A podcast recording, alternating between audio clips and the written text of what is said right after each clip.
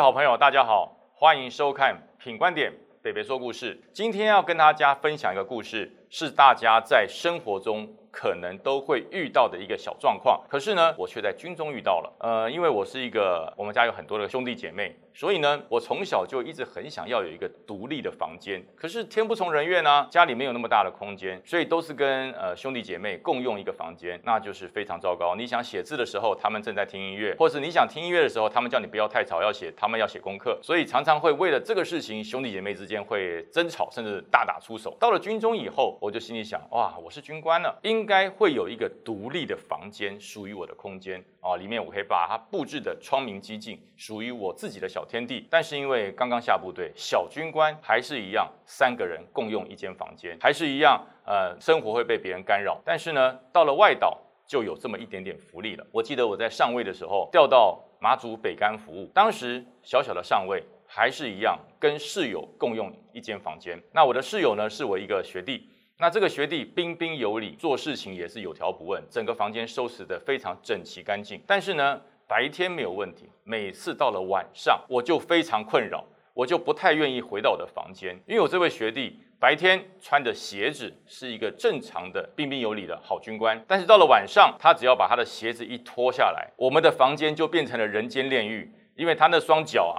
具备的特异功能，它有自然发出的麝香味、死老鼠味，反正各种的奇怪的味道都会从它的双脚发出来。所以进到房间里面，原则上不需要蚊香，也不用杀虫剂。我们的房间没有蚊虫，因为蚊虫都受不了，都会飞出去。那大家想想看，连蚊虫都受不了的房间，我怎么能在里面睡觉？所以我只跟他睡了三天，我就受不了了，我就说，呃，我自己去找一个房间睡好了。他说：“学长不用嘛，我们两个相处的很愉快，这三天我们很谈得来啊。”我说：“白天很谈得来，可是晚上你不可能穿着鞋子睡觉啊。”我说：“你的双脚啊发出的异味实在让我无法忍受哈，让我无法这个继续再跟你睡下去，再睡下去我可能会怀疑人生啊，没有办法继续再走下去了。所以呃，你放过我吧，让我自己出去找寻我的房间。那在外岛，因为曾经哈在马祖。”是成千上万的军人住在那个地方来防守。那因为两岸的情势较缓和以后，马祖很多的碉堡、很多的洞穴都没有人了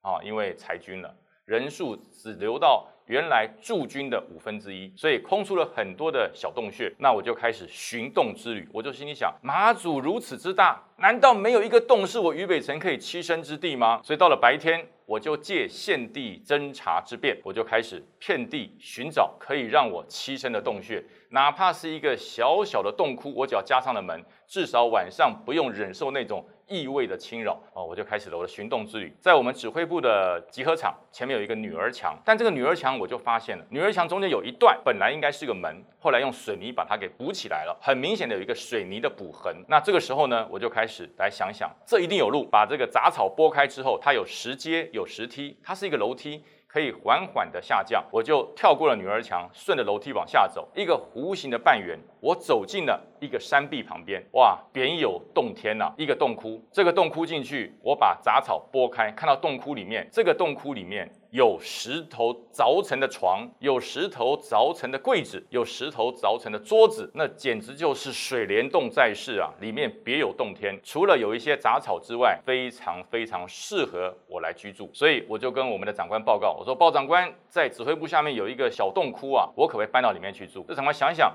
啊，随便你啦，你只要不要逃官就好，哪里都可以住。所以我就找了本部连的文书弟兄帮我牵了电，牵了一根电线，牵进这个洞窟，然后把电灯一打开。黄色的灯泡有一点热，然后就把里面的一些潮湿啊，就慢慢的驱赶出来。我就开始在里面打扫整理，花了两天的时间，我把洞穴整理的非常非常的干净，装上了一盏啊用隔板做成的门。从此之后，我终于达成了我可以拥有自己房间、自己空间的一个愿望。我每天在里面，我可以听歌，我可以在里面写书法、练字，晚上完全属于我的天地，也不用再忍受室友。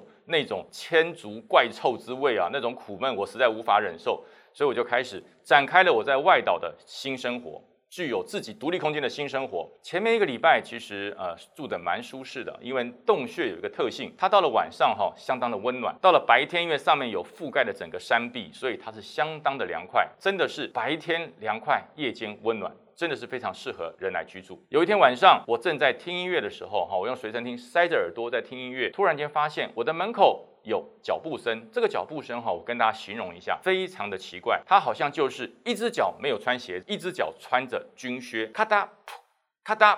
这种声音，一个有军靴，一个脚是光着赤脚的声音，这样子跑到我门口之后，疯狂的敲我的那层薄薄的隔板，康康康康康。我心想啊，是不是小兵来找我，有什么重要的公文要我处理？我就说门没有锁，进来。哎，没人理我。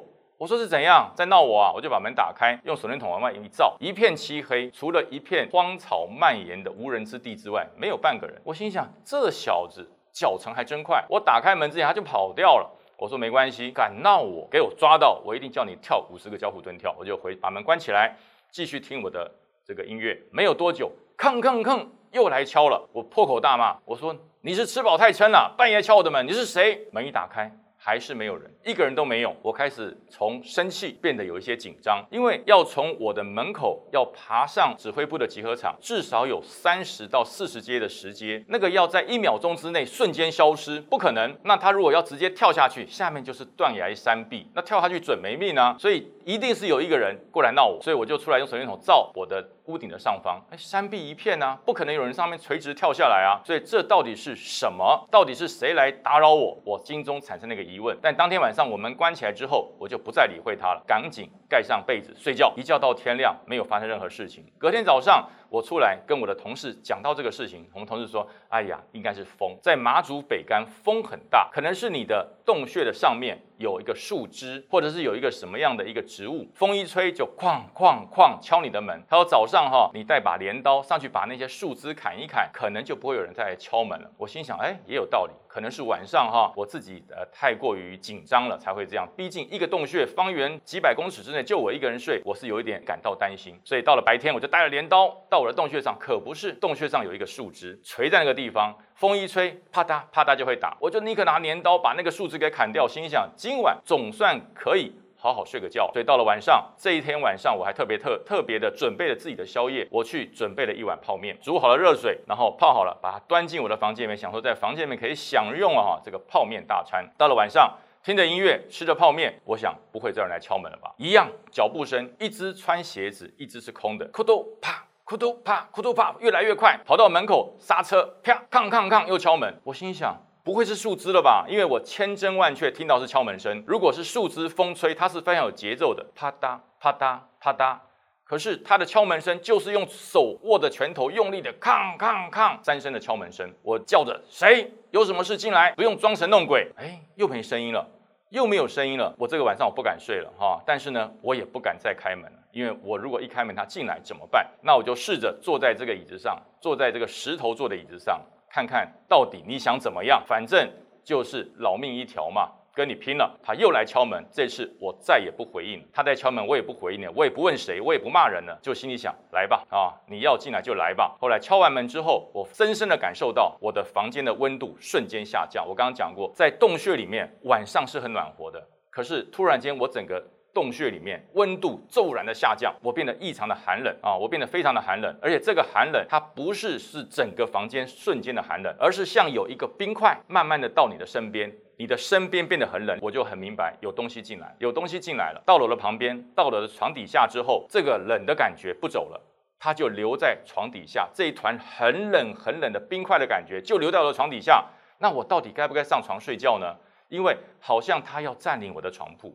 好像他要占据我的床铺。那天晚上，我就坐在石头做的椅子上，趴在桌上睡，我不敢上床睡觉。到了天一亮，早上的太阳缝隙塞进来那股阳光的时候，我夺门而出啊！我突然间夺门而出，到了门口以后，有一个开计程车的当地居民看到我从那个洞穴通冲出来，他在大概下面距离三十公尺的这个公路上仰头望着我，好：“长官，你在那里干嘛？”我看到他恍如哈隔了一世看到了活人一样，我就说：“大哥啊。”我睡这里面呢，这是我的房间，我睡在里面呢。这个计程司机说：“你还真会选地方哎，那是什么？你知道吗？”我说：“那是个山洞啊，不是吗？”他说：“那是以前炮战的时候啊，你们这个外岛地区的阿兵哥，如果炸到了、受伤了或者死亡以后，没有地方放，暂时放在那里面。那总共有四个洞，你那是其中一个洞，每个洞里面可以放四具尸体啊。以前炮战的时候，都是用来储存战死的阿兵哥的地方。”我说：“真的假的？”他说：“你睡里面没事吧？”我当然很嘴巴很硬的跟他讲：“怎么会有事呢？冬暖夏凉，舒服的很，没有事。”他说：“没事就好哈。”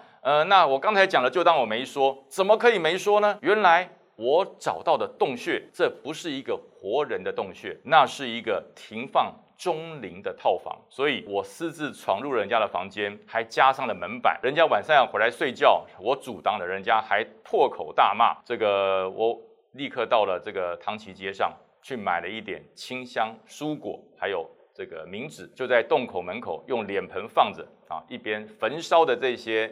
冥纸和香，我就说，呃，所有钟灵啊，我说这个后辈于北辰不小心闯入了你们的房间，呃，这个房间属于你们，但是呢，因为我一个人在外岛哈来服务保家卫国，跟你们服的同样的这个护为国保民的任务，借住你们的套房。如果你不介意的话，哈，就让我继续接，继续来住。如果你介意的话，哈，我拿两个铜板把拨一下。如果你介意，你就告诉我，我立刻搬走。我就在当下连续把拨把了三次，给我的指示都是你继续住吧，你继续住在这边，我不介意，所以我就继续住在这个套房里。但是呢，三个月后，我还是搬离的那间套房。大家知道为什么吗？